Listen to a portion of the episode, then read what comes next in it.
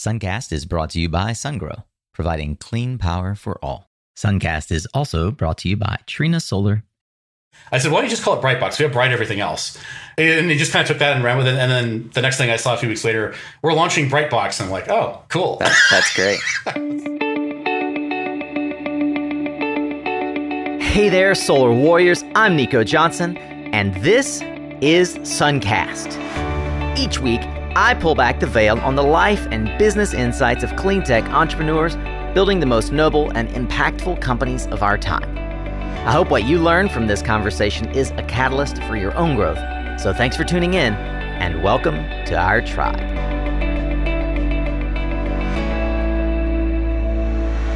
Hey, hey, welcome back, Solar Warriors. It's another Thursday, and I'm honored that you're joining me this week for our entrepreneur's story, and it's a doozy.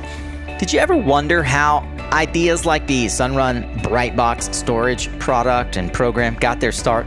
Well, today's entrepreneur and solar OG, Paul Daly, has had a hand in that bright idea and more in his more than two decade career in the solar coaster.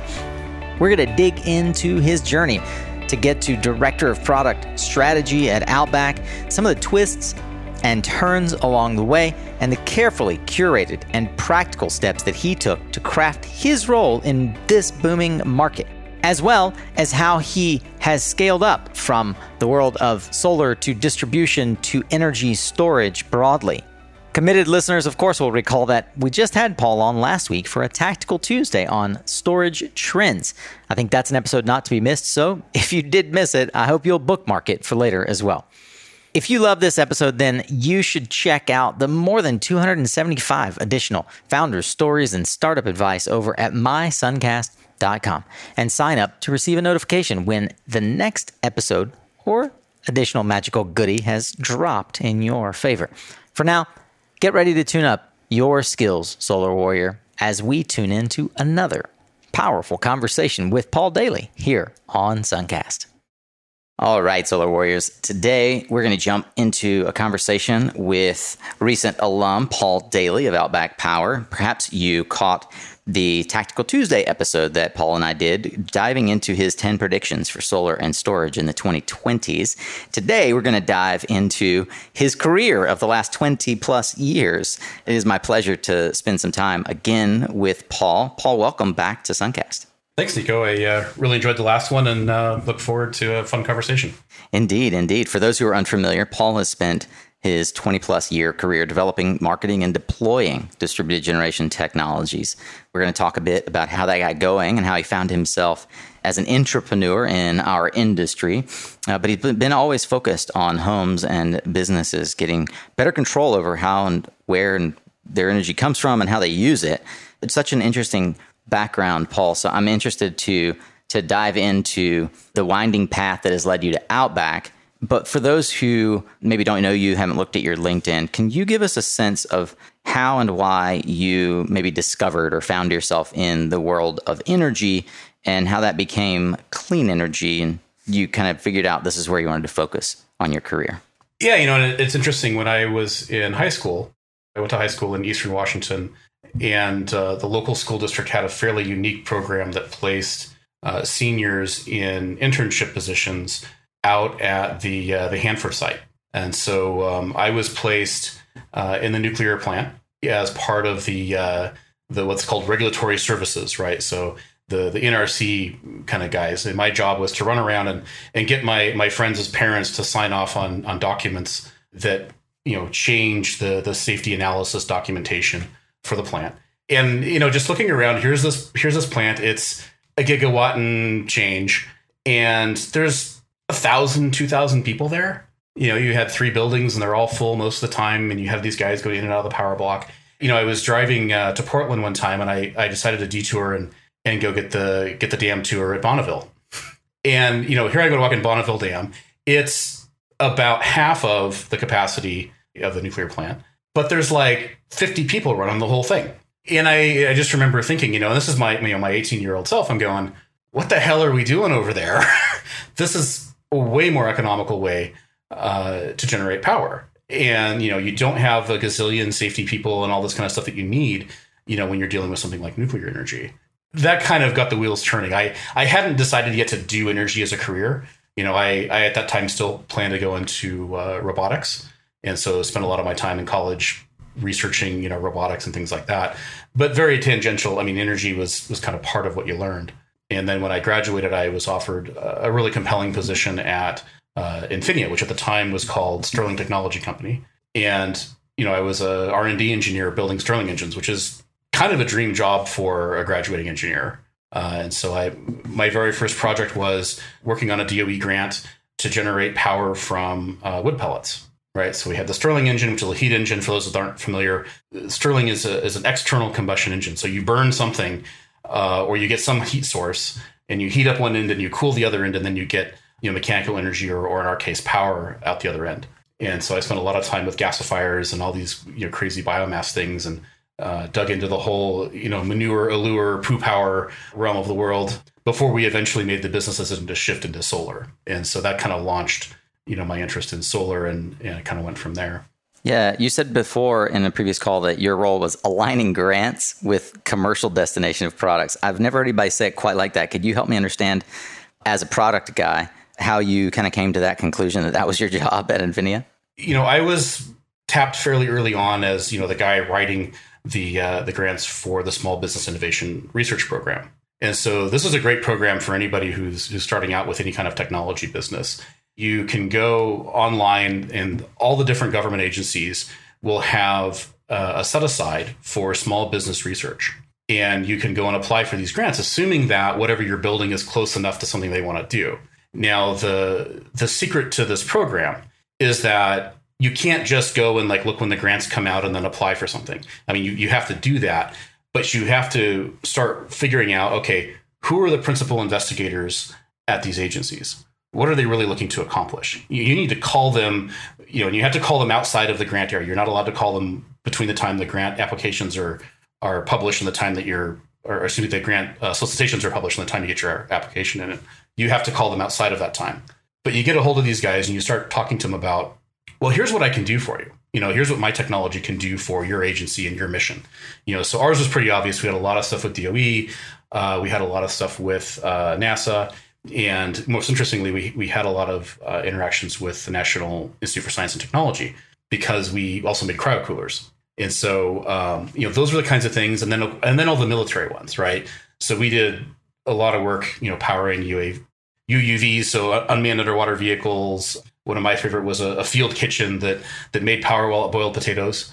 If you talk to these guys ahead of time, they'll coach you, and then and you can kind of influence them to say, hey, you know, if if you get put out a solicitation that's asking for this, then you know my technology or my company can really help here. And they'll put the solicitation out. Now they can't automatically award it to you; it's competitive. But you know, if you're if you're clear about what you can do and what they need, and have that conversation well, it's going to come out and it's going to be as tailored for you as possible, uh, so that you you should have an advantage in in responding to it. And so, you know, we had this this kind of successful program where we were doing all this stuff. I I had a pretty good track record. I was winning about one out of three of these things, which you know in that industry was was considered uh, you know pretty darn good.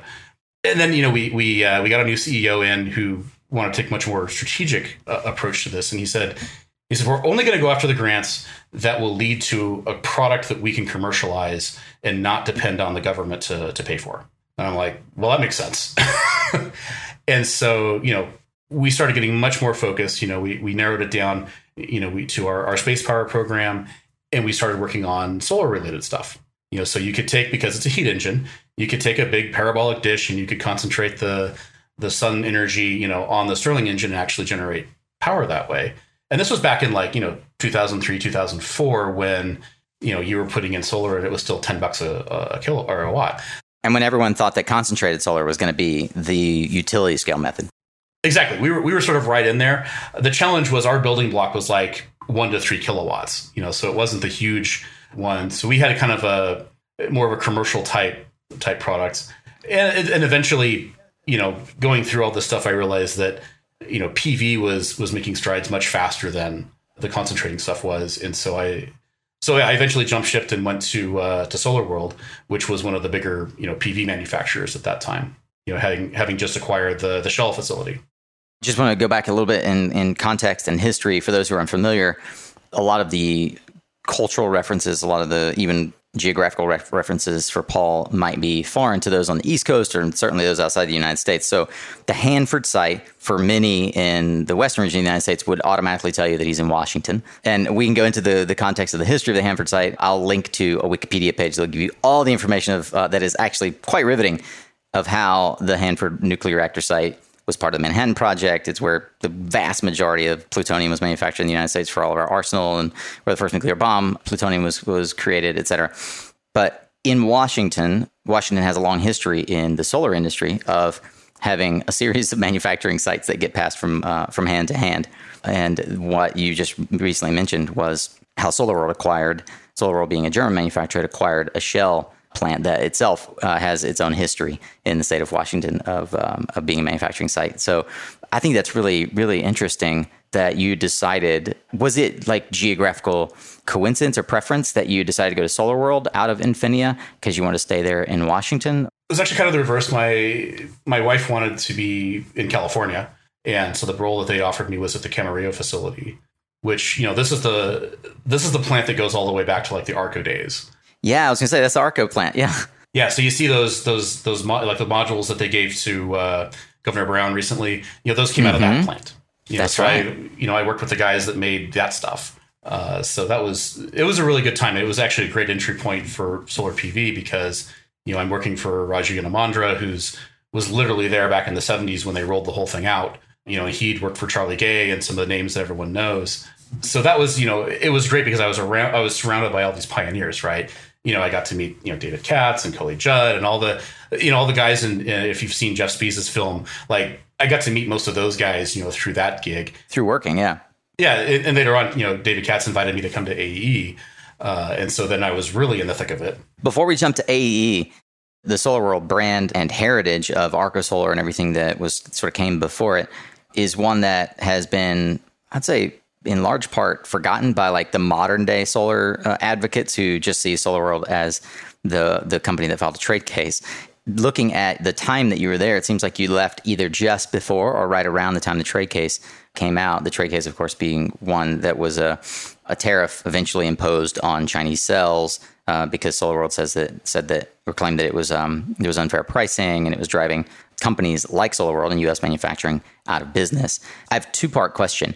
One, you are a product engineer and a project engineer, but the role that you served at SolarWorld was that of marketing manager. So through the lens, uh, I'm I'm curious how you were attracted to being a marketing manager from being a project engineer and being an engineering major, and then through the lens of a marketing manager whose job it is to create collateral, if you will, or spin, or to communicate to the audience the message of a company. I'm curious your perspective of the SolarWorld brand and trade case and all of that. You know, I went to the mar- marketing role after getting my my MBA, which uh, Infinia had had kindly allowed me to to do. Uh, they even you know paid for most of it. So I worked for them for another couple years after that, and then I you know before I went to Solar World, and you know for a number of years I was the U.S. marketing guy. You know, so I my initial task was, hey, we just bought this shell plant. It's got this great heritage. We want to like try to bring that along to the new brand, and you know had some kind of clever ads and things we did there. It was it was pretty low budget uh, by today's standards. We had a few ads in like you know Solar Pro and and Home Power magazines. You know those kind of mostly print advertising and trade shows. You know we we finally worked up to multimedia advertising. Uh, you know toward the end of my time there. But yeah, the trade case was interesting. Uh, you know when I started, SolarWorld had a pretty commanding you know market share in the U.S. and uh, a lot of really loyal installers, and I think they never really lost that. Um, there's still installers today that will tell you, "Hey, those were the best modules ever made," and and so on and so forth. And I think that reputation was was not unearned.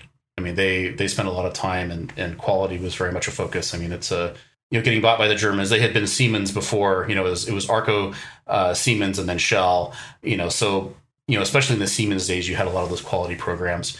You know, Siemens was the first company to offer a 25 year uh, module warranty you know, because they, they wanted to show how much they believed in the quality of the product. And throughout that time, you had a pretty similar set of leaders, you know. So, like I said, Raju Yenamandra had been there the whole time. There were a couple of his lieutenants that had been there for most of that time. And so there was a lot more continuity than you might expect. So here we are, we're cranking away, things are going great. And then it's 2009, 2010.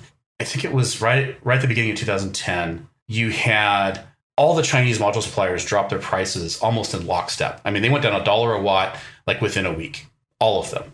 And uh, and so we're scratching our heads, going like, "Whoa, what happened? Their costs can't have come down that much."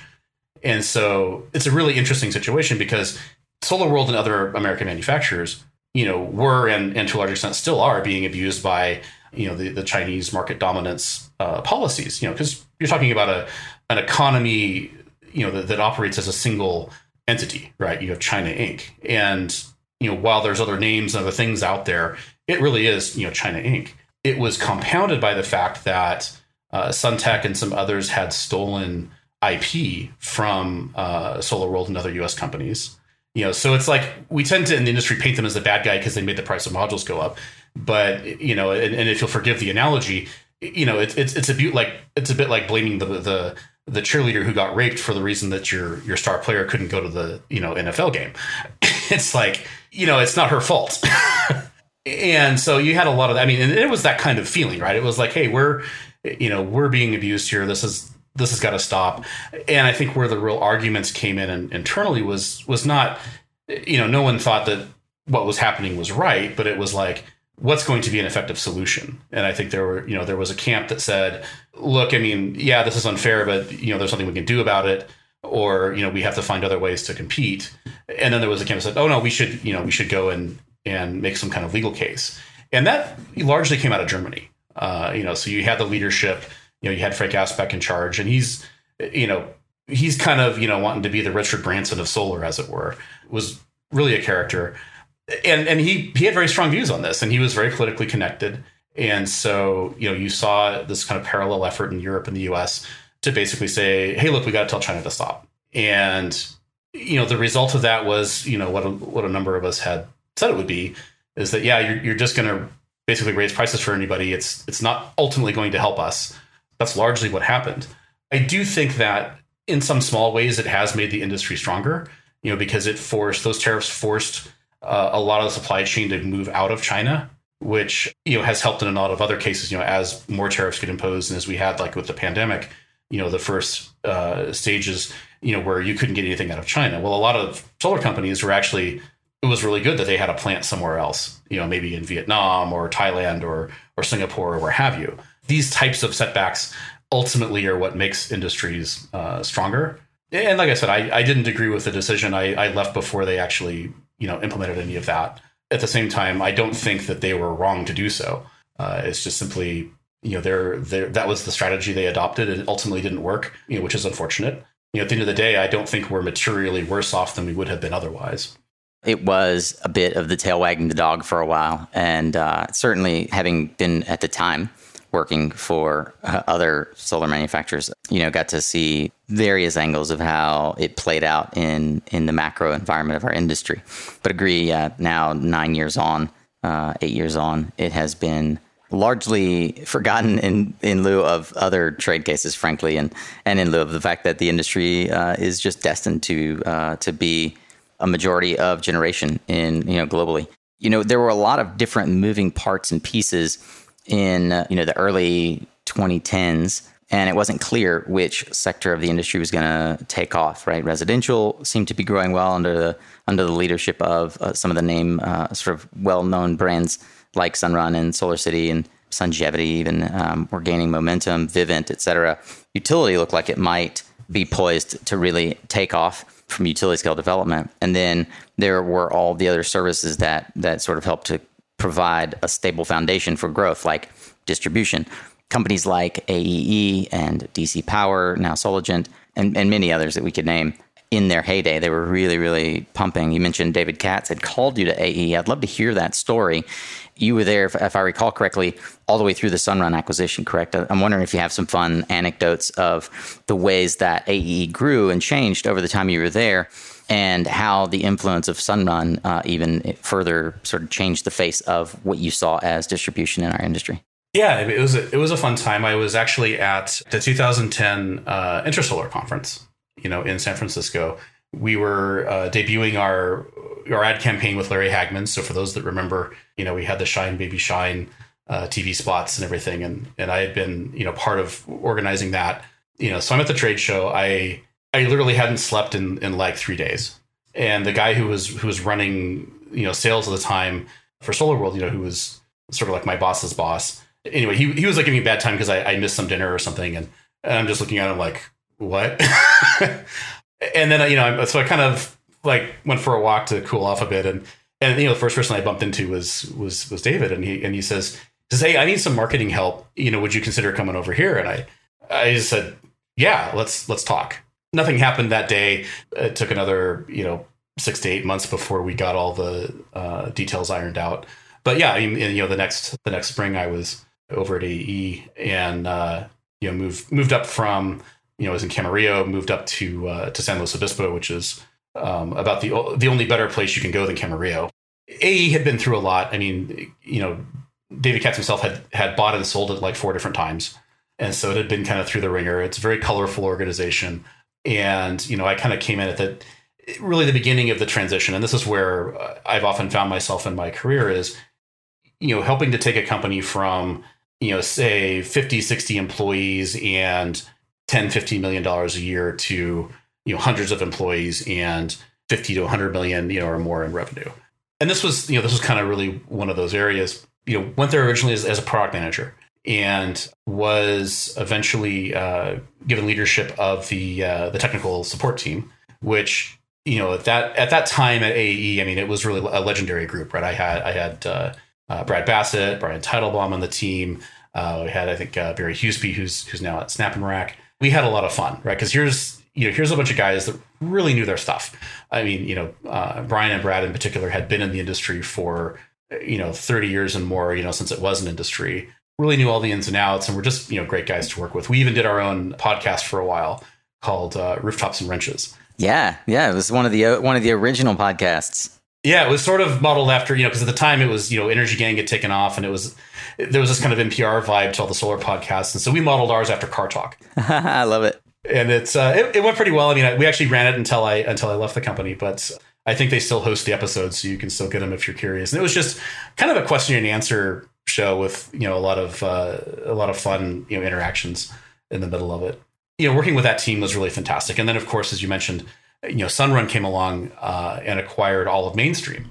So for those that, that aren't aware, a- AE was part of a group called Mainstream Energy, which also owned REC Residential and REC Commercial. So our first hint of the acquisition was when Mainstream sold off REC Commercial. They spun it out as, as its own company. Uh, I guess it sold to Duke a few months after that, but you know, we were just spinning it off, and it was kind of like, well, that's that's odd. I wonder why we're doing that. And then those that were more on the REC, you know, residential side of the house, kind of had a, had an inkling, you know, and and because they were actually Sunrun's, you know, biggest, you know, supplier partner at that time. And we didn't have a lot of direct interaction with Sunrun on the AE side until after the acquisition.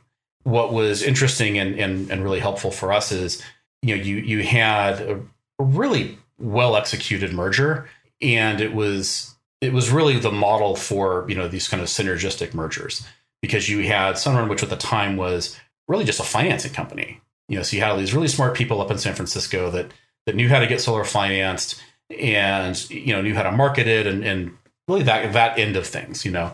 And then you had on on the mainstream side, you had a bunch of people that were really good at supply chain, really good at construction, you know, really good at sort of the operations side of the business. They by and large left everybody in place as far as what they were leading. You know, some of the titles changed, but the responsibilities by and large didn't. And you know, they appointed a, a joint team to, to go and handle it all. Within about six months, I mean, everything was was functioning pretty darn well. I mean, it wasn't all done, but like you felt like you were all part of one big company now and you know AE increasingly became the supply chain backbone for for Sunrun, and we really worked to expand our relationship with Sunrun's other channel partners. You know, so even to this day, you know, a lot of people aren't aware. Sunrun doesn't do all of its own installs, right? It, it does maybe half of them, and then the rest are done by these channel partners, which are basically you know large regional installers that have a relationship with with Sunrun and, agree to uh, you know to source jobs and then sell them uh, for the Sunrun financing. And so, as a distribution company, you know, we were able to come in there and basically work with these guys and and some of the some of the transactions. I mean, like we couldn't just like give them equipment and then you know because you you you had to sell them the equipment, you had to buy it back because otherwise the taxes and stuff didn't work out right. But we would work with them and, and like say, hey, these guys are big. They're credit worthy automatically because you know we're paying them. So if they don't pay us, we don't pay them. You know. so you, you had kind of that thing going for it, which allowed us to be a lot more generous in, in, in terms and things than they could get anywhere else. And, and again, you know, no one no one has to buy from AE who's doing business with Sunrun, but the idea was to make it really attractive to do so. And uh, and to a large extent, it worked pretty well. I mean, AE grew just if you took just the distribution side of the business, grew quite a bit during that time. I haven't, uh, I don't think they they wrote report AE out as a line item, so I haven't been able to follow it since then. But um, it's a growing part of the business. And you know, I was responsible for the catalog and for a lot of that kind of you know what products go in, and increasingly worked with the Sunrun team to determine what products they were going to use. As part of that, you know, right after the acquisition, they had you know Lynn Jurich and, and uh, Ed Fenster came down to, to San Luis Obispo to meet with some of us. And so they had you know kind of one-on-one conversations with a number of people and, and I got to be in one of those. And and I, I kind of made the case. I said, you know, look, we, we've got to be we've got to be doing storage, right? It's you know, and at the time, it was backup was the big thing, right? People want backup. We got to like have a way to do that. And and I and increasingly, I said, you're going to have to have this eventually for financial reasons anyway. You know, just looking at what's happening with net metering, with the grid, and all this kind of stuff, because it was all kind of just starting back then. And that's a drum I was beating for for many years, even prior to that. They turned out to be really receptive to it. In fact, you know, Ed had been having conversations with you know shareholders and, and others prior to that meeting, and, and he said, yeah, you know you know, well, well, how much you know, do we know about storage? And I said, well, I said, AE, AE's been doing this since, you know, 1980 or, or earlier. And the, the UL standard for grid connected uh, inverters was published in 1999. yeah. And so he's like, okay, so, so you know how this works. like, yes, we know how this works. And that, you know, it didn't take long before, you know, I was tasked with, you know, going and, you know, negotiating the deal with Tesla and getting some of the stuff out, you know, with, with the rest of the, Sunrun supply chain team. It was a lot of fun. We, uh, you know, we, we had a great time getting it, getting all, getting all that figured out and and uh, and launching it. Sounds like you were one of the early uh, Brightbox uh, in, initiators or catalysts inside of uh, the Sunrun team. That's that's really cool. Yeah, and, it, and it's funny. I was uh, is there? I got an email one day from from the corporate counsel. Uh, they wanted to name it Sunbox, and uh, and he said, well, there's this other product that I'm not I'm, I'm not sure about this if this is going to be a problem. I'm looking at the other product and it's it's not offered in the US, but it's like it's a batteries, you know, solar battery system, much smaller. I said, why don't you just call it Brightbox? We have Bright everything else. And he just kind of took that and ran with it. And then the next thing I saw a few weeks later, we're launching Brightbox. And I'm like, oh, cool. That, that's great. You have a penchant. so, yeah, you have a penchant for creating these moments in time where brands have a, a cornerstone marketing uh, angle or tactic. That's pretty cool. I mean, to me, that's that's how I get to contribute, right? And uh, you know, coming from you know a cog in the machine, as it were, you know, there are some ways to to to influence those decisions and to build upon those strategies. You know, because business is ultimately about deploying a working strategy, and if you can if you can come up with that working strategy, you know, people will follow it. No, it's not like there's uh, or there shouldn't be anyway. You know, based on whose idea it was. It should be based on how good the idea is. And in, really well functioning companies, you find that that's the case. And I think Sunrun is, is certainly an exemplar of we'll run with the best idea, regardless of where it came from. Well, you know, we introduce you as the director of product and market strategy for Outback. Many in our industry understand who Outback Power is, and Outback has itself gone through. Uh, as you mentioned, a similar phase of uh, of expansion and growth and acquisition. What led you to leave what was the fastest growing solar company in the world to go to a company that's kind of tried and true. Outback always has its niche in the market. Surely I have to imagine that there's something attractive about Outback and where they were where they're looking to go that made them come to you and look for a new director of product management and made you say, "Huh, well maybe this is something that be be worth me changing direction in my career right now." AE went from being I, I think like 9 or 10 on on Outback's customer list and during my tenure there, we really started to engage with Outback. I mean, it went both ways you know, Brandon Provalenko, who was running, you know, Outback Sales at the time, you know, he made a point to come down and engage with with myself and others, you know, personally, and really just kind of throw everything to the side and say, what's it going to take for us to dominate in this market through you? finally someone's listening, you know, because we had tried to have this conversation with SMA and they they weren't hearing it. And and none of the guys that were there at SMA at the time are, are still there, in part, I think, because they didn't do that kind of listening. But yeah, the Outback guys came down, they were just like, let's figure out just some creative ways to go after this. And we came up with a number of, of joint activities. You know, we we started featuring them more at, our, you know, they took on a larger sponsorship role for AEE's, you know, distributor conferences and these kinds of events. And, you know, and I hit the road and did a bunch of training on, you know, why you should get into storage, right? Because for me, for a long time, it's been you've got to have energy storage to make all this work. You know, in in the long run, you know, I, I tend to look at things if, you know, if everybody did X, would it be a good thing or a bad thing, right? And if everybody did solar, it's only a good thing up to a point, right? There's a there's a point where now you've got all this solar on the grid that is not dispatchable. That you know now you've you've got other problems. But if you put storage with it, you know now everybody can do it, and it's and it's a net positive. And so you're looking just from that very simplified perspective. You know, I said, okay, the storage nexus is coming, right? And it's just marching inexorably toward that. And so when, you know, Brandon called me up one day and said, Hey, I've, you know, I need someone to run product management and get our next generation of products out there. Um, you know, they were at the time getting, getting Skybox pretty close to launch and, uh, you know, wanted me to come in and, and help them go from being a, an off grid company to this broader energy management company. Because, you know, here's an outfit that really understood batteries, really understands, you know, power electronics and understands what energy storage can do for customers. Uh, and so that was really what what attracted me uh, was you know opportunity to take more of a leadership role and to really drive that you know as a uh, as a business angle. Uh, and so you know since then it's been about like how do we get better at this? How do we get the next generation of products? And you know what I'm excited about now is you know the first products that are that are really started under my watch, you know, are are coming to fruition here in the next uh, 12 months or so and I think they're going to make make an impact. You know, now having uh, been acquired by by EnerSys, which is a much much larger company even than Alpha was, who was you know the the original parent company of, of Outback. You know, we have a lot more resources around this. Now we have uh, this giant battery company uh, behind us, and the the leadership there really sees the solution as we're going to sell solutions. We're going to sell systems. We're not going to sell you know all these individual components and just you know wash our hands of it. We're going to offer here's a complete system that you can buy. You want to buy the components? Fine, we'll sell you the components. But we really, you know, we've got something here that'll make your life a lot easier. And you know, I I came to Outback to do that.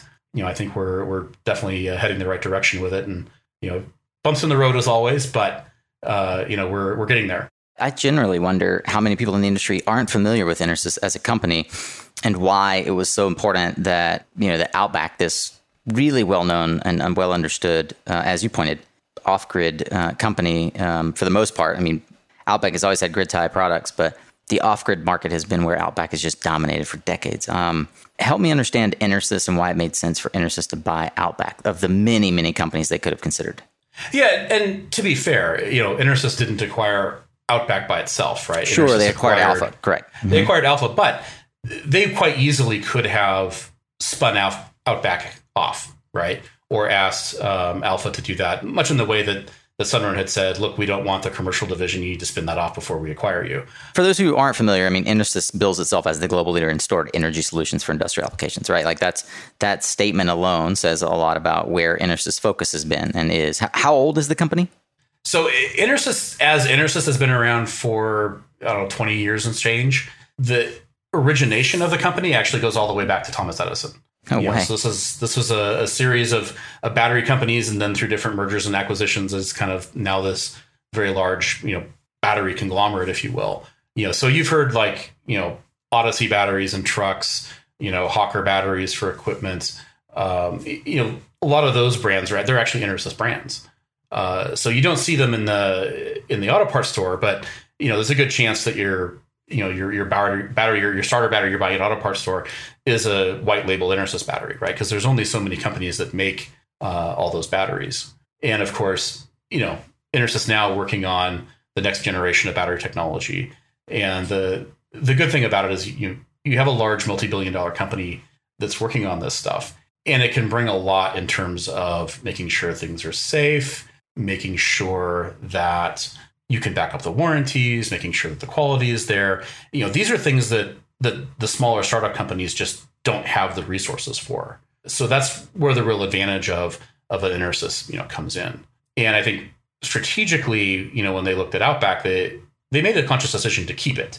And part of the reason was they said, hey, you know, here's a power electronics company that, you know, is you know, well established in the renewable space. You know, we've got the off-grid niche to work from. And that was where a lot of the, you know, alpha businesses and other the EnerSys was interested in also, you know, leverage that kind of off-grid space. You know, we're powering the world, right? So it's it's the power you need anytime, anywhere, you know, no matter what. And that's really what EnerSys is all about. So Outback is is the renewables arm of that, if you will, and to some extent even the residential arm of that. Uh, so you know, there's really a play there now in terms of growth. We're looking at it saying, hey, we can come into this this grid tied energy management space now, where you know we understand a lot more about energy storage than most of our competitors. You know, we should be able to come in here and, and carve out a pretty good share of the market for ourselves and, and, and offer products that, that are really robust and yet economical at the same time you know and so that's kind of where the, the focus is is today is how do we how do we create a system where you know your your cost of energy is the lowest whether you're getting it from the battery or from the grid or for whatever and we figure out how to make that happen.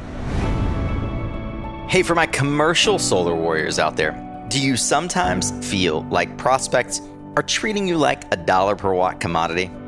Instead of a race to the bottom why not add more value to your proposals by including DemandX load flexibility software from Extensible Energy. You can use intelligent AI software to monitor solar production and shift usage patterns of HVAC and other flexible loads. The result is increased savings on energy charges, demand charges, time of use charges, and that makes you and your proposal stand out from the crowd. Who doesn't want that? You can learn all about DemandX and how you can include load flexibility software as part of your proposals at extensibleenergy.com forward slash suncast. And as a bonus, you'll get free load flexibility analysis, sales training, and info on how you can even white label DemandX for your solar company. So go ahead, stand out with DemandX from Extensible Energy. This episode is also brought to you by Adani Solar USA a fully integrated renewables company, from solar cell and module manufacturing to project ownership and operation. Adani has an impressive operating and contracted pipeline of over 14 gigawatts of solar energy projects and recently received the largest solar award ever of 8 gigawatts. It's mind blowing. And it includes a single site project of 2 gigawatts, which itself is tied for the world's largest. No one knows mega scale projects like Adani. If you'd like to work with Adani, go to mysuncast.com forward slash Adani, A D A N I, and fill out the information request form, and we'll put you in touch with their local team. You know, we're seeing this, uh, which we alluded to, spoke in, in detail about in the Tactical Tuesday, this move towards batteries as a grid asset. Uh, you know, many of your predictions sort of uh, allude to both uh, so the future of AC and DC coupling and and the retrofit versus new build markets. How, within the context of EnerSys, this huge storage uh, concern, do you all see the world from the perspective that batteries are now a grid asset? Like, how do we complement this concept of off grid versus grid tie and, as a as a go for it? Is more R and D being spent in battery chemistry or in software, or where do you see that uh, that impetus? Yeah, I think we've. I mean, we've made a lot of investments in battery chemistry. You know, our EnerSys individually and as an industry. And I think that the real, you know, next level investment is, as you said, in, in the software. You know, how do we make these systems talk to each other? You know, I spend a lot of time with our engineering team and with organizations like SunSpec and others, trying to make sure that, you know, as we launch all these virtual power plants and other kind of grid asset mobilization types of networks, that we're all speaking the same language, that, you know, the stuff can all talk to each other you know so we've we've kind of gone away from having this you know proprietary communications to where you know going forward everything's sunspec compliant uh, IEEE 2030.5 compliant you know all these kind of basic industry standards that allow for intercommunication right so if you want to have an outback product here maybe an sma product over here or a solar edge product over there there's a way we can all talk to each other and function on the same grid and provide uh, aggregated services and so we're we're pushing for that type of of uh, ecosystem. And then it's basically whoever builds the best equipment for the money wins. It seems like an oversimplification. Whoever builds the best systems for the money. uh, when there are so many different flavors of system that the market says they need, right? As you pointed out, residential versus C and I uh, versus uh, utility backup. I mean, storage is going to be integrated into our world in a way that so- solar could only hope to. you know, in the same way that storage is integrated into our world already, the storage in my watch and the storage in my computer are not the same uh, fundamental technology. They're based on a similar chemistry. Yeah, it's it's really interesting and complex uh, world that we're faced with right now, where as an industry we've been by and large hardware focused for 50 years, right? As we all know, software is eating the world. Uh, in every other uh, category, software is the is the multiplier effect. So I, I'm I'm going to be really curious to see how software and energy products uh, continue to intermesh and intertwine. Do you guys offer uh, either now or moving in the future products in other parts of the world, namely Latin America, where a bunch of our listeners are. But like, where and how do you compete with, say, the Enphase and SolarEdges of the world, or the you know even the the straight uh, battery companies? I'm thinking like you know Generac bought Pika. Like, wh- where does Outback position itself in the market, and and how available outside of the main the U.S. market are, is are your products? We're not as strong outside the North America as we are inside of it. But that said, we we do have a, a reasonably good presence in Latin America. And that's for you storage know, and power conversion. Yeah, so mo- mostly power conversion, just because of our legacy products, and we've made a number of you know deals with different battery companies over the years. Increasingly, though, now with with EnerSys, we're leveraging you know the EnerSys batteries, which allows us to have a much more uniform offering uh, worldwide. Yeah, we've been really strong in the Caribbean for a long time, uh, and it's really because if you have, say, you know a half a grid, as it were. You know, so let's say you're in Haiti or you're in some place where like that where the grid is only on for so many hours a day. You know, we we've done a lot of systems historically where you didn't even have to have solar. You would just charge the batteries from the grid while you had it, and then it would give you power at night. You know, that was what actually a really major use case, uh, and I think even to this day in those kind of markets. Increasingly, you know, as you put the solar on there, the solar is cheap enough now that why wouldn't you? And it allows you to go further. Uh, so if the grid doesn't come on the next day for some reason, you know you're okay because you can still charge the batteries. And it's this idea that we can we can connect to a grid that's not very strong, or a grid that has you know not a great uh, waveform. You know we take for granted in the U.S. and, and in Europe and, and other places where you know the grid conforms to a pretty solid standard. That's not the case in most of the world. So you know, you've got grids that okay nominally say it's 50 hertz. It might be 55, 56 hertz for a while, and then it's 48 and then you know it kind of goes back and forth or the voltages might swing. You know our, our, our legacy equipment is known for being able to handle those kinds of issues and being able to to either stay connected or reconnect quickly enough and for long enough to make a difference. It's it's that sense of i'm going to have power no matter what and i'm going to have the cheapest power. Interestingly i mean that's what we're kind of bringing back to the us now as the us grid is less and less stable because it's aging and different things are getting done to it you know the the PSPS in California is a great example where hey we're just going to turn the grid off for a couple of days so that we don't start a wildfire. You know you don't want to be someone that's having to live without power, especially right now during a shelter in place order of a pandemic, you know, and all this kind of stuff. We're already seeing you know that, that situation develop in uh, your neck of the woods with hurricane season, right? Uh, so people are really freaking out, and we're bringing that kind of power independence, which people in in in the U.S. and in Canada never really thought they needed before you know, but this is all par for the course in Latin America or in Africa or in Australia or a lot of the other places that that we've done business. And so it's it's it's interesting that we're kind of bringing those those values, you know, here where no one thought they needed them. That's where you know I think we, we can bring a lot to the table because we do have so much experience working in those kinds of environments. Super interesting. We talked about you know you you said that the focus of software and that chemistry is pretty well nailed down, but historically Outback has been used. It's a couple predominantly lead, acid batteries for off grid systems. As I look at the product offering on your energy storage page, there I don't see a, any you know a lot of diversification away from lead. Is there an argument in, in favor or of different chemistries, or how do you see that piece of the storage argument or conversation shaking out? Um, so we are working on some lithium ion offerings, so you'll see those before too long. But really, the the this idea that you know the, the whole lead is dead idea, uh, I think is is misguided there are applications where lithium ion makes more sense, and there are applications where lead acid makes more sense. So, for example, if you're doing a, a strict time of use or something like that where you're going to be cycling the battery every day and you're otherwise on the grid and you don't have a lot of extremes, a lithium ion battery is probably going to perform better in that situation. There are ways to do it with, with lead carbon batteries uh, that are cheaper up front, but you know, honestly, if I do the math, a good low cost lithium ion battery is, is going to be better economically over the long term. On the flip side, if all you care about is standby, you know, which was most of the market until pretty recently, then lead acid batteries are much better and they'll even last longer. Uh, because a lead acid battery, it likes to just sit there being fully charged and what we call in float, you know, so those are familiar with the terminology, which means you're, you're just giving it kind of a trickle charge at a, at a at its high voltage uh, over time. Takes a, you know, just a little bit of power. So it's a little bit of parasitic there, but it'll stay in that condition for, you know, 10, 15, 20 years, depending on the battery. Whereas if you do that to a lithium ion battery and just leave it in float for even three years, most batteries today you'll avoid the warranty.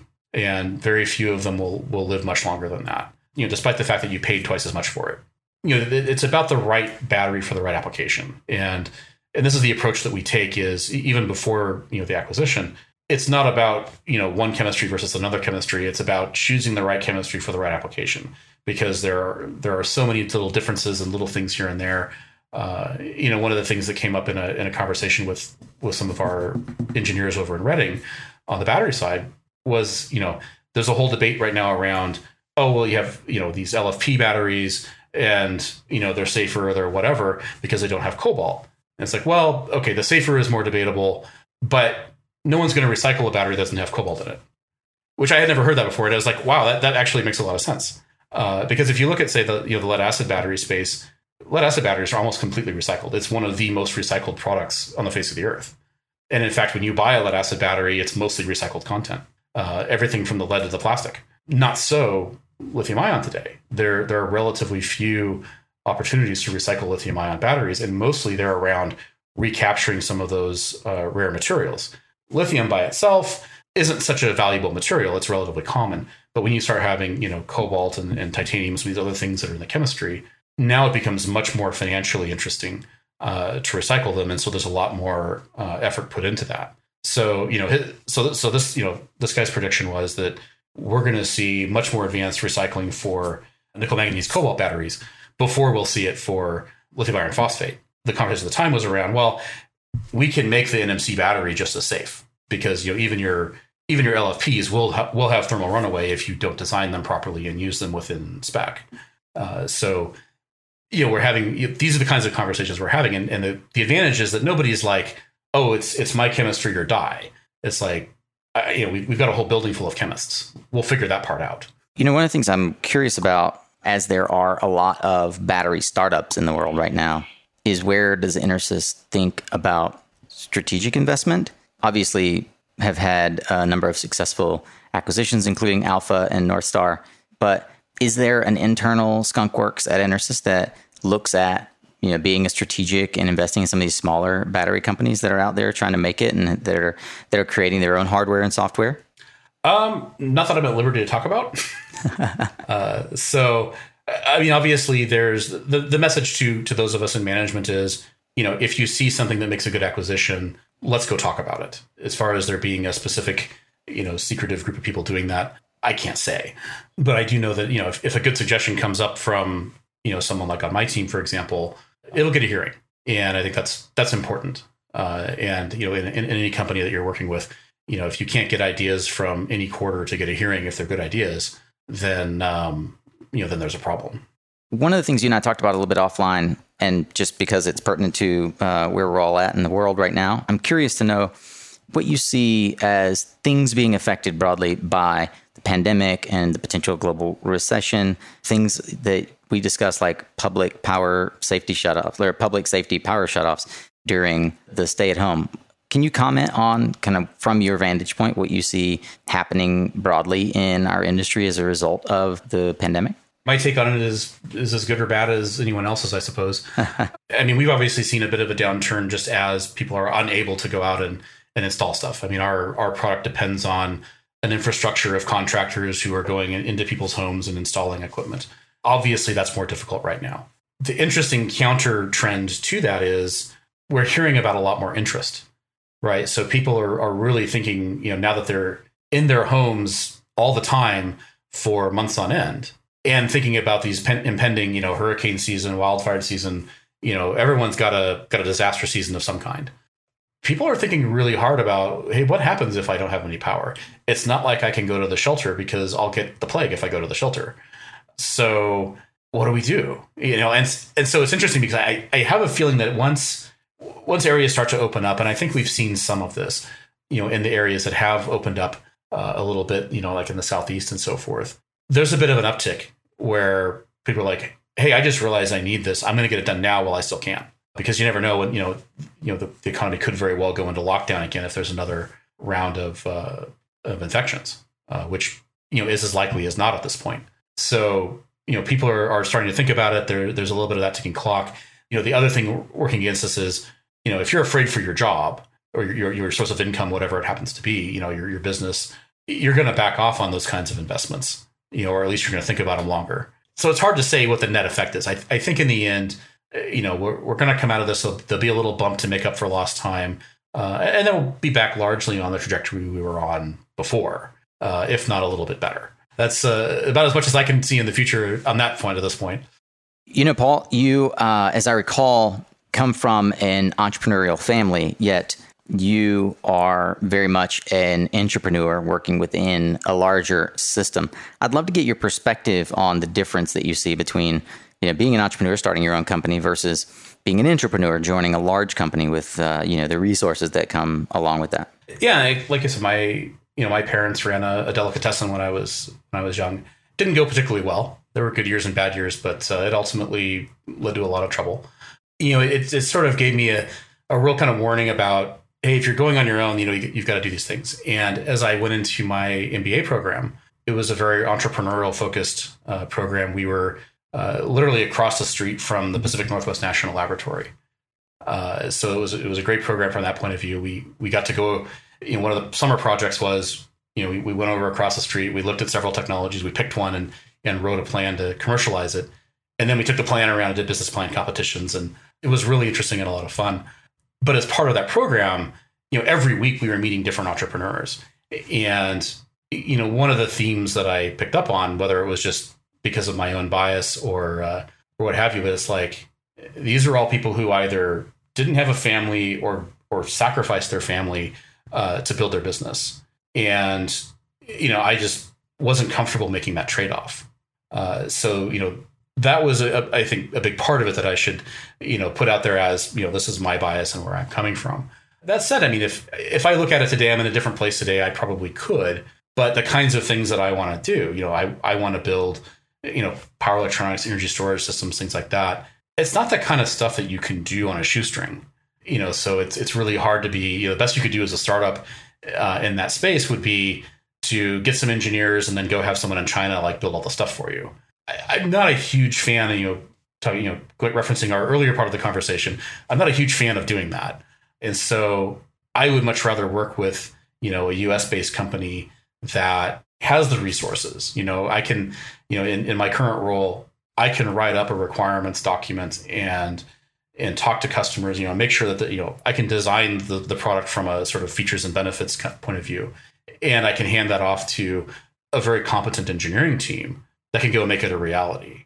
And then I can focus on okay, what else am I going to need around this product? How am I going to launch it, and, and do all the sort of business stuff without having to you know at the same time worry about how I'm going to make payroll or worry about how I'm going to pay the taxes or you know it's a more you know the, the kind of specialization of labor. The trade off is you know obviously I'm not in charge, right? So I can't go and make the rules. Uh, and and you have to learn to work within the rules and the culture of of the company that you're in. But I have found, you know, everywhere I've been that there are opportunities to have a lot of influence. You know, if you can bring a good case, you know, if, if you're good at making your case and you can show how it's going to result in revenues, profits, and all the things that business leaders are looking for, or even just satisfied customers, you know, here's how we're going to make our customers this much more happy and improve their lives by doing X. You know, you can get a hearing. And in most, you know, most well-run companies, you know, the good ideas will will float to the surface, and uh, and they'll get executed. And you know, and if you find that that's not happening, uh, then that's a sign that you're probably not in the kind of company you should be in. And you know, granted that you know the situation we're in now is not ideal for for making those kinds of changes, but you know there are times when it's opportune to make those kinds of changes, and uh, and people people will do that. Uh, I know I, you know, I've done that a couple of times when when it became necessary. But yeah, I think I see myself as working for the industry and working for the customers of our industry in particular. You know, how do I make people more energy independent? And I'm going to align with you know whatever company will help me do that reflecting on that and, and seeing that you leveraged which many many of us do leverage the the moment to kind of go back and get an mba and get training skills to then take a new direction in career what do you see were the main and I'll, I'll say this also within the context that I and, and many others, uh, despite the fact that I have an MBA, are I'm a naysayer on the value of, of higher education beyond a college degree unless there's a really, really specific application for it. So I'm really curious from your perspective, having gone through the same process, what you see as the main benefits that you gleaned from your MBA as it pertains to your career. Yeah, I mean, there's an experience that you go through, but more than anything, you know, going after that MBA, it, it's it builds up in you and it demonstrates a discipline that not everybody has. You know, so if if I'm hiring people, for example, you know, I expect to see a certain difference when I see an MBA on someone's resume versus someone that doesn't have one. And experience doesn't always make up for that. You know, sometimes it does. There are people like like I said. I mean, you know, Brad Bass is actually a great example, and I hope he doesn't mind me me using his name like this. But you know, here's a guy who who doesn't have a technical degree. You know, he's not he's he's not a degreed engineer, but I would trust his opinion over most degreed engineers because he he's shown through the experience that he has that discipline, that he has that rigor and an MBA is, is and any other you know advanced degree is really in essence a shortcut to that judgment, right? Is saying you know I have this discipline, I I've done the work, so you know people that have these advanced degrees, you know, they're much more likely to have done the homework, and it's not universally true. Like nothing, nothing is universally true. You know, when you're when you're in the business and you're hiring people and you're and you're looking at experience and qualifications, you know, it's a decent signpost. Uh, you know, I found on, on the whole, people who have it are much more likely to have that discipline than people that don't. And I, I know that's the big thing I got out of it was just you know proving to myself that I could do this. Now there's all, always of course the experience angle of you know you're on campus. You know I got to like I said met different entrepreneurs every week. You know from guys at Boeing and, and Hewlett Packard to the guy that sold ash from Mount St. Helens, you know, after the eruption, uh, who was yep. the most fun, by the way. You know, meeting those kinds of people and getting involved in those kinds of networks. Uh, you know, and, and, again, people ask about, oh, what's the value of a big school? You know, I, I, I think there are some ways that the, the big school education is better, but the real advantage is that they come out with these networks. And, you know, the, the, the Stanford, Harvard, Yale type of networks are really, really powerful. You know, and I, I kind of wish I had uh, more access to that. But that's the value of, of the schooling. And I think it's possible to see without it, but it's it's a lot harder. Your anecdote about Brad also reminds me of uh, another guest I've had on the show and friend of mine, Tristan, uh, over at PVEL, who you know has run the PV module business for DNVL, DNVGL, now PVEL, and he's a non-technical business leader who commands great respect in the market. You know, he worked at he worked at Silfab as a quality manager with no um, prior engineering experience, leading a team of quality engineers.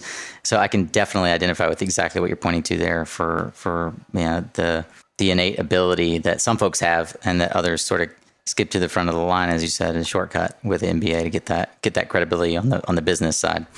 You know, one of the other things that I find that has been hugely valuable for me going through the MBA process and the various jobs that I've had um, after that is that of having mentors in my life. And I wonder what are some key you know you work for david katz for god's sake of, of, you know so many people in your life that you've been influenced by. What are some key lessons or takeaways that you have from some of these important leaders and mentors in your career?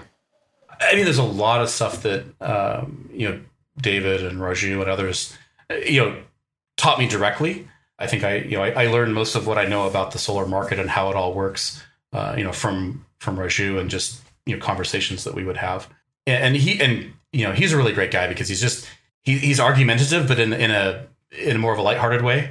You know so if, if you really want to work through an issue you know he's a great person to, to talk to about it because he'll he'll kind of poke and prod and well have you thought about this and what about that? And um, and just enjoys that kind of conversation which really helped me to learn. You know, plus he introduced me to a lot of folks, you know, including David and, and Cully and and those guys because you know he was he's been their supplier for all these years, right?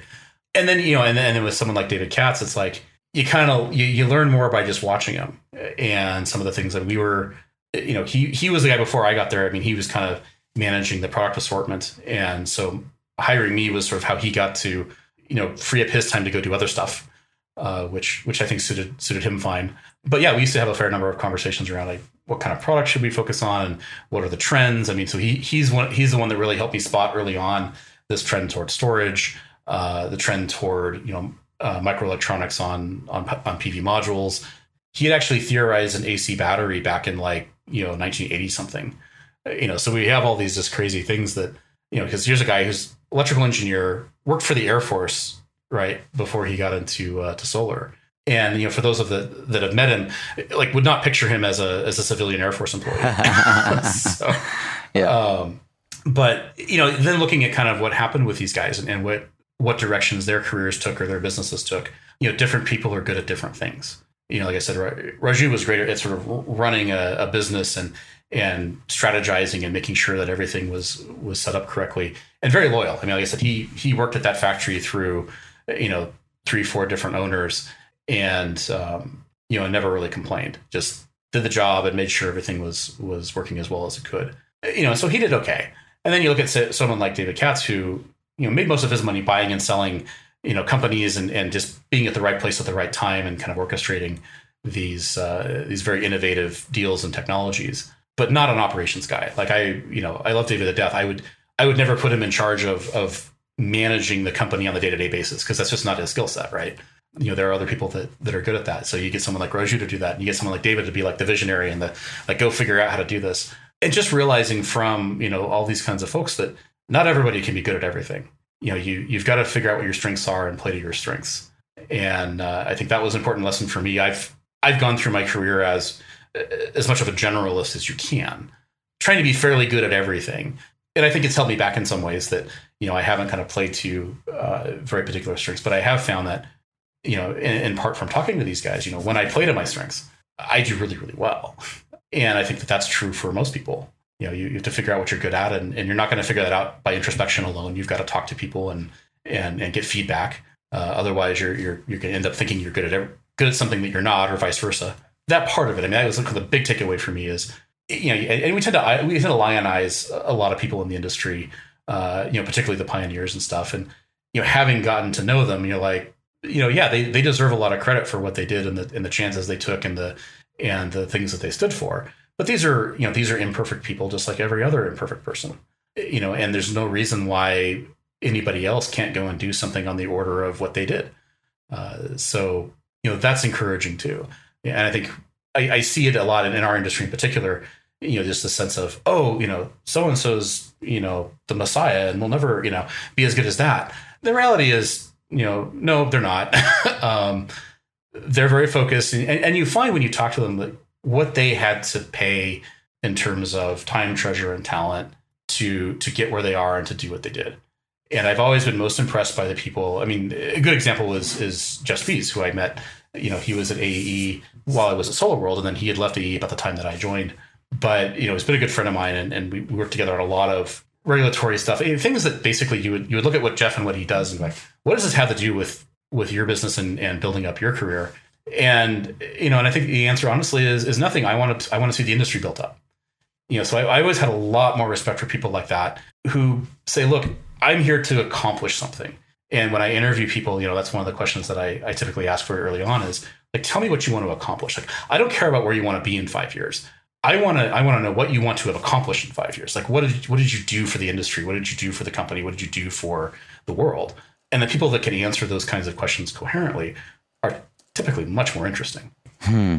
I really appreciate that uh, that reflection, and certainly that question. I think it's one that we should all ask ourselves: What do we want to accomplish in the next three to five years? Uh, we have a terrible ability to predict what's going to happen over the next year, and uh, we often overstate uh, what we can accomplish in you know three to six months, and and vastly understate what we can accomplish in three to ten years. You know, I've had that same experience with Jeff. I just find Jeff uh, extremely interested in raising the tide, not necessarily elevating the level of his boat. It's a fascinating, uh, always a fascinating conversation when I get to hang out with Jeff and and so many uh, who are like him, which really constitute the ethos of our industry by and large, and certainly those of us who've been in the industry long enough to have con- considered it a career rather than uh, those who are um, kind of looking at it as the the new uh, hot market or the new new next best thing. Yeah, I really appreciate that reflection. That caused uh, it caused a flood of memories for me of things that uh, I've similarly encountered in my career. I'm curious, uh, Paul, as we start to turn towards home base here, what's got you most excited about where clean energy as an industry is going? We are either at or really quickly approaching the you know that sort of tipping point, right? Where the things that we've been doing for the last you know 20 years or so, and, and longer in, in, in some cases, are becoming more and more common sense. Like, well, you know, if you ask most people on the street today, well, of course we should have more solar energy. yeah, energy storage sounds like a great idea. We should we should do more of that. Yeah, I like the idea of of having control over my own energy supply and and how I interact with the utility. You know, I, I think the tide of consumer opinion is on our side. I wrote another article recently talking about how you know one of the more important things we've we've seen is you know the codes and standards and regulations are establishing you know now to say hey look you know an energy storage system is part of the home building code you know it doesn't necessarily say that you have to have one but at least it prescribes if you're going to have it, it's like an air conditioner. You know, if you're going to have it, do it like this. That's actually a really, really good thing because it means that that people in a broad sense want this, and we want to like have a formulaic way for them to get it. Yeah, I, I mean, I'm excited about that kind of stuff. I'm going to definitely link to that article, by the way, where you point out the the three signs that batteries, energy storage in particular, is mainstream. I think that um, the, your writing style in particular, I really appreciate. Oh, thank you. I, I work hard on it. so. Yeah that's why I'm excited. I mean, this is finally this is something that's been so niche for so long. I mean, for the first, you know, 10, 15 years of my career, I couldn't, ex- I, I could try to explain to my, you know, my mother or my grandmother, like what I'm doing, but they didn't get it. Like, oh, okay, solar panels, that's cool, you know, whatever. And I think we're, we're approaching the time when, you know, people like them that, that, that aren't into this stuff, that aren't energy wonks, can at least look at it and say, oh, you make those things. Oh yeah, okay, I understand. You know, maybe they do, maybe they don't, but they've at least seen it and, and they know that, that it fits over here. So you know, getting you know getting a box is not necessarily the end of the world. It's uh, it's the beginning of something bigger in some cases. I wonder, uh, Paul, as you reflect on the way that you internalize information, I'm curious if you default to books or podcasts. How do you inform yourself? I mean, I read a lot of books. I haven't as much in the last couple of years. You know, I try to read you know business book every every month or two. I've increasingly gone to audiobooks and podcasts. Podcasts are, are have been big for me. I went to a work from home arrangement a little over a year ago, and so I have less time on commute. But I'll I'll listen to you know your podcast, for example, or uh, or Energy Gang or some other ones. You know when I'm you know working in my shop or whether I'm you know just kind of sitting around having breakfast or something. You know in, in sort of the down times where otherwise I'm just sort of doing something with my hands that's sort of mindless. Uh, it helps to have some learning going on at the same time. You know, a so I don't get bored, and b because it's edifying. Uh, and I've I've gotten a lot out of podcasts, and uh, and I think that's kind of what got me into audiobooks was just like, hey, I'm I'm kind of getting used to now absorbing this information by listening. I've I'd always been before more of a visual learner, and I found that I just don't have the time to to sit and read anymore uh, like I used to.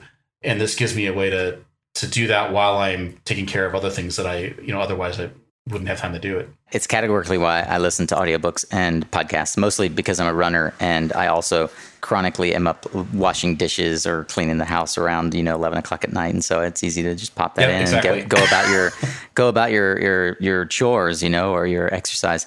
I have a question that I've been asking folks offline. I don't think I've ever asked this online um, or like on an interview. What do you look for? You know, given that everyone who's listening to this right now clicked the link and started listening because something appealed to them. What do you look for as a podcast listener that makes you say, "Oh, I'll listen to that episode"? It depends. I mean, so if it's if it's a podcast I'm not familiar with, you know, then I'll look for what's the subject matter and you know who's being interviewed and and you know where they're coming from. Mm-hmm. In most cases, I tend to stick with uh, particular credible sources. So, like your podcast, for example, or say mm-hmm. Energy Gang or interchange or one of those. Hmm. Um, but then how do you decide what episode to listen to? If like I've got 260 episodes when, when someone yeah I haven't I haven't gone to none of your back catalog. I, I have to confess. Um, I've done that on a couple of other podcasts that weren't weren't uh, solar related. In your, I mean, in your case, I listen to most of yours. If I don't listen to it, it's usually because it's either someone whose story I already know pretty well, Mm. and that's that you know it doesn't really isn't terribly relevant to me for for other reasons. But you know, by and large, I like the you know the, this interview approach and the kind of question and answer.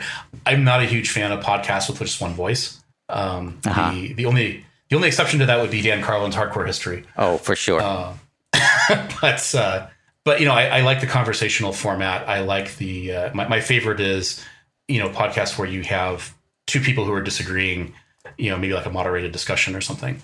I find those really compelling because it it really, regardless of the of the content. I mean, my all time favorite is uh, is actually a British uh, Christian radio show where they have people arguing about religion, and I really enjoy it because it the points that they make in the end. These are typically very educated people who you know know their topics and are very cordial, and so they're just discussing their differences and making points and counterpoints and you're learning how to how to think and how to absorb this information and how, how to spot faulty claims you know just sort of what's the, the the art of argumentation as it were.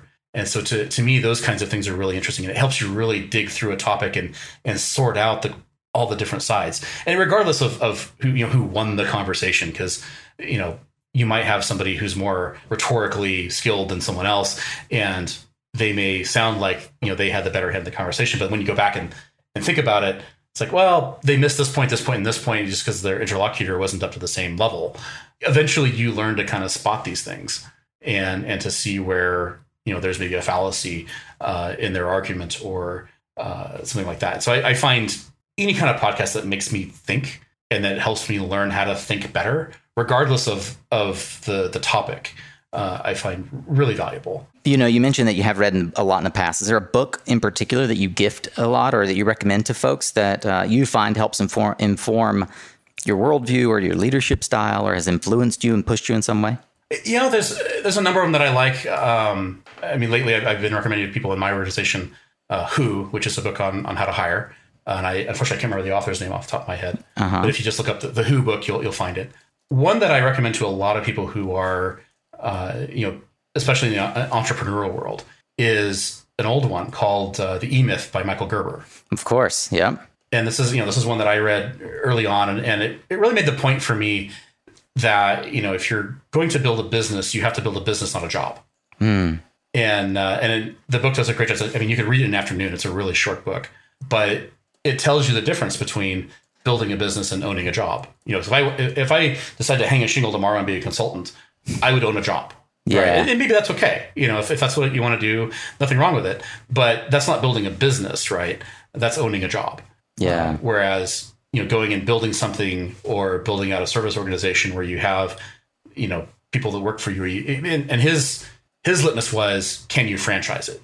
Ah, wow. I didn't realize which I that was. yeah, which I thought was was really brilliant take on it. And that was how you know talking about the business plan competition uh, that I did during my MBA program. I had read this book around that time. It gave me the idea to franchise. You know, the business model we came up with was a franchised home inspection system built around a technology that could see through walls. And so, you know, because that was the technology we were looking at. It's the same. The same, by the way. You go to the airport and you you, you do the scanner. You know, if not the X-ray or not the uh, the metal detector, but you have to go through the scanner. Uh, it's that technology. They invented that there at the laboratory, and they wanted to apply it to other markets. And so uh, the market we we picked was was you know kind of building inspection, and uh, and that was how we decided to do it. Was a, as a franchise, we basically sell the tools on a kind of you know franchise basis where you'd pay so much a month to have the tools, and then go out and and uh, we figured we could proliferate it a lot faster that way. The book, by the way, is The Who, The A Method for Hiring by Geoff Smart and Randy Street. And of course, we link to all of these in our, in our show notes at mysuncast.com. Do you ever check that out? I mean, I recommend tons of books.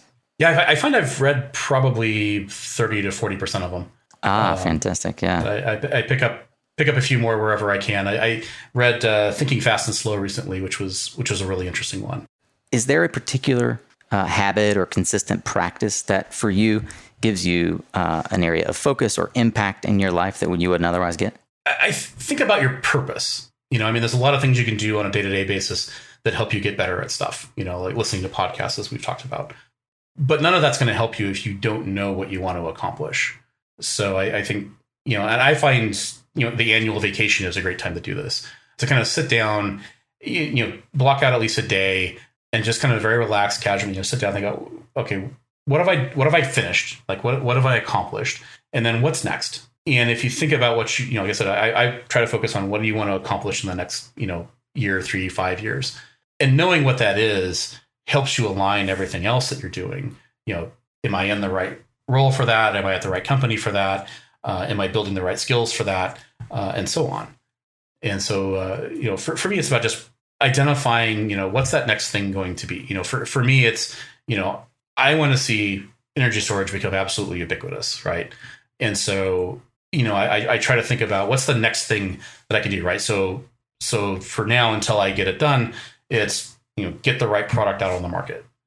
Yeah, so I'm I'm hoping to be able to say in in the next year or so that that I've done that, and then it's going to be how do I you know build on that and make that product more popular, and what do I follow it up with? You know, how do I build an ecosystem for all this to work better? That's very inspiring. I like that. And yeah, you, you mentioned doing it uh, on the annual vacation. Uh, my question was partic- particularly: Is there anything that is a habit, so something you do every day? But my my assumption underlying it is that this is something that, in fact, is a core driver for you. It's something that you think about on a regular basis, if not daily, then certainly weekly. Um, am I am I driving towards my accomplishment? So I think that uh, that is uh, a real clarity, and I find that unfortunately, it's one that far too few people have in their career in their life it's it's easy to get caught up in the noise. Yeah, and, and I think especially in in our society, and that's one that's one of maybe the silver linings of you know this whole situation we're in these days is it's forcing a lot of people to, to stop and think about Isn't well, what am I really doing here? Yeah, yeah, it really is. That's a very good point. Paul, you have been published a couple times now lately in uh, PV Magazine. Uh, where else can people find you, your writing, your thinking? Are you proliferated on Twitter or LinkedIn, or is it best for them to just kind of find you on LinkedIn and message you? Or how, how can folks get more of Paul Daly?